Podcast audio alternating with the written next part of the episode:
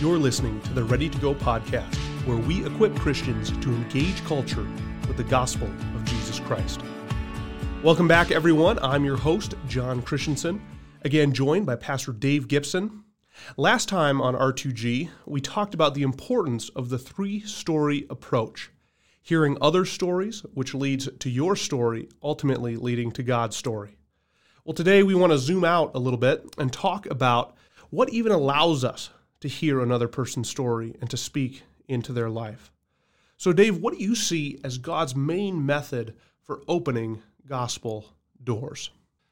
Well, John, it's great to be with you again today. And, uh, and I think the first place we need to go is look at the life and ministry of our Lord Jesus himself and look at how he interacted with people. Um, he posed over 300 questions throughout the Gospels. He, he was always taking an interest in other people. And uh, we're going to talk in a, a, little another segment about uh, how to win friends and influence people. But Jesus, you can trace all the way through the Gospels that Jesus met people at points of interest and points of need. And it all begins in prayer. We covered that uh, whole emphasis on prayer and that uh, the divine order for witnessing is talk to God about men, then talk to men about God, and praying for those open doors and those open opportunities. So it begins in prayer. And uh, prayer really becomes that fountainhead from which our ministry and our reaching out to others, it really flows from there. And then we care for people. We uh, look for their needs, find a need and meet it. It's a great, simple definition of ministry. And uh, Jesus always met people at one of two points. You can trace this all throughout the Gospels. He met them at points of interest and points of need. And uh, what are people's interests? And that, that's why we ask questions. We try to get to know them, get to know their story, and really enter into their lives. And he met people at points of pain and crisis. And people all around us are living in uh, oftentimes lives of quiet desperation. And there's a lot of needs out there. So we pray for them, we care for them, and then we look for those natural opportunities to lovingly and appropriately share Jesus Christ with others. And it's amazing how those three elements uh, tie together prayer, care, share, and to develop that uh, prayer, care, share lifestyle. And that's what we would encourage our listeners to uh, develop as a way of life every day praying for people, caring for people, and then lovingly sharing Christ with them. Let me tell you a quick story. Uh, I worked with a fellowship of Christian athletes for a number of years, and First uh, five years of my tenure with FCA was as a state director in Minnesota. I traveled all around the state uh, trying to share the love of Jesus in the athletic community, reaching coaches and athletes with the good news of the gospel. And uh, the Lord really convicted me. Our office over in Richfield was adjacent to this diversified insurance company. And I would walk by this office every day uh, into the office and exiting the office. And the Lord stopped me in my tracks one day, just saying, you know, when are you going to reach out to these people right, right where you're uh, you're planted there at that office? And so I started taking the initiative, stepping into the office to get to know uh, the secretaries and the staff there, and uh, the, the head of the Diversified of Insurance. His name was Jim. And uh, I just knew him just casually. I said, I'm going to start to build a redemptive relationship with Him. Ask God to give me, uh, start developing a prayer, care, share lifestyle in this relationship.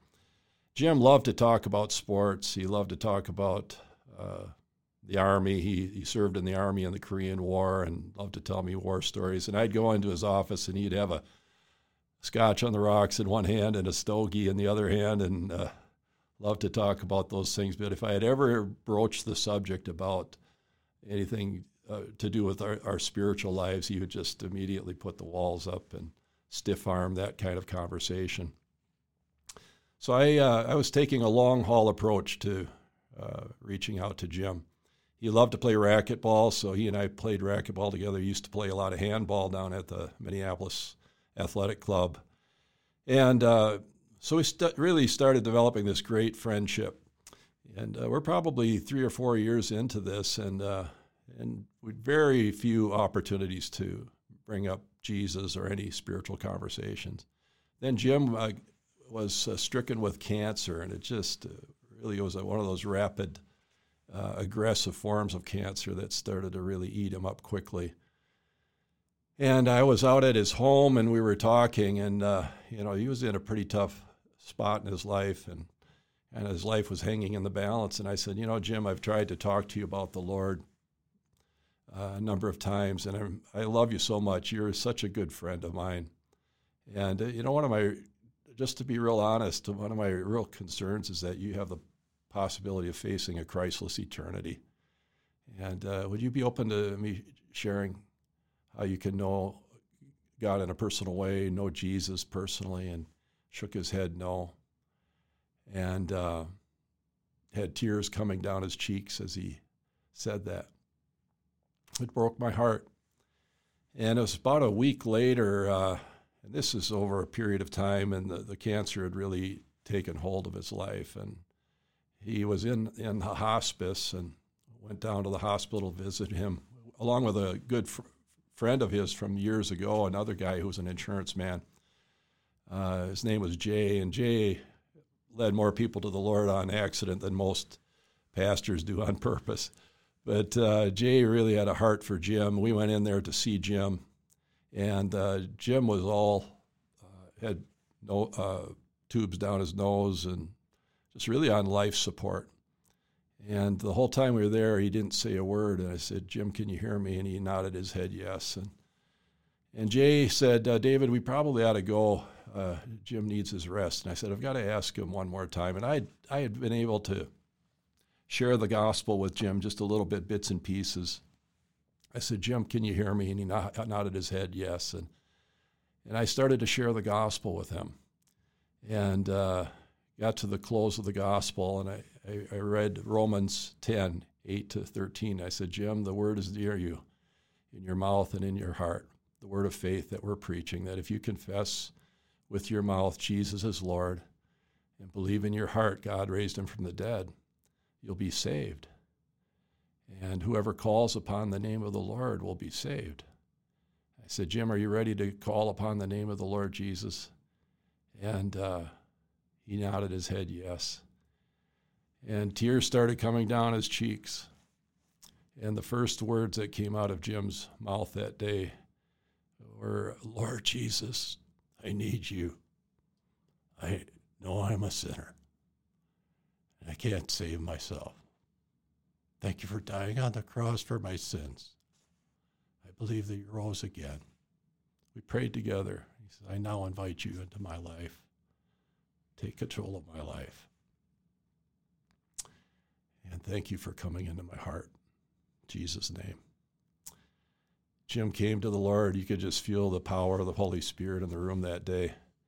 And the next day, Jim went home to be with the Lord. Almost reminded me of uh, Jesus with the, the thief on the cross. Right at the twilight of Jim's life, he came to Jesus. But uh, kind of a culmination of that prayer, care, share lifestyle, and just looking for those natural opportunities in the Lord and His grace and mercy reached out and saved miraculously saved Jim. Well, the story didn't end there. Uh, Jim's son, Neil, was his partner in the business, and he was really cynical towards me early on. He said, Oh, you're just trying to get my dad to get religion. And he didn't have a whole lot of time of day for me. And Neil liked to play racquetball too. Well, right after Jim's funeral, which I was thankful I had the opportunity to attend, dead or in a doornail kind of a funeral. I won't get into that, but uh, Neil came into my office that, that next week, and he kind of teared up with me. And he would never come into my office at the FCA office. He said, Dave, I, I just want to th- thank you for helping my dad find religion before he died. I said, Well, Neil, he didn't find religion, he found a relationship with Jesus. And you know, your dad's more alive today than we are. He's breathing celestial air, and he's he's in the presence of the Lord. To be absent from the bodies, to be present with the Lord. And he came into a relationship with Jesus Christ. I said, "What about you?" And for Jim uh, Neil became uh, he was my uh, insurance guy and is to this day.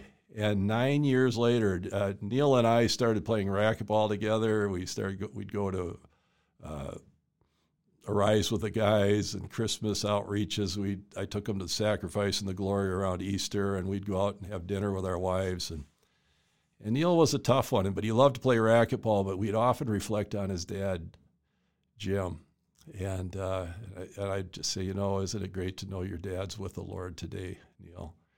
And Neil was a little stubborn. Uh, it took a long time, but eventually I, I, was able to plant some seed. One plants, in other waters, and then eventually the Lord brings forth the increase. And I got a call on a, on a right after we had gone to sacrifice in the glory with our wives. I got a call from Neil. This is nine years after his father had passed, and we had been building this relationship. And he, he had me on the phone. He said, "Dave, I just want to tell you, I, I put my trust in Jesus Christ." And he had uh, committed his life to the Lord. Got him involved in Bible study fellowship. He's been through BSF multiple times now, but it's just one of those beautiful stories. And he's still my insurance guy to this day and still walking with Jesus. But uh, it's so beautiful to see how God can work. And sometimes we have to have a long haul approach to reaching people for the Lord. Pray for them, care for them, and then look for those opportunities, those natural opportunities to lovingly and appropriately share Jesus Christ with them. That's a great testimony, Dave, of how God uses care to open doors for the gospel. People really don't care how much you know until they know that you care.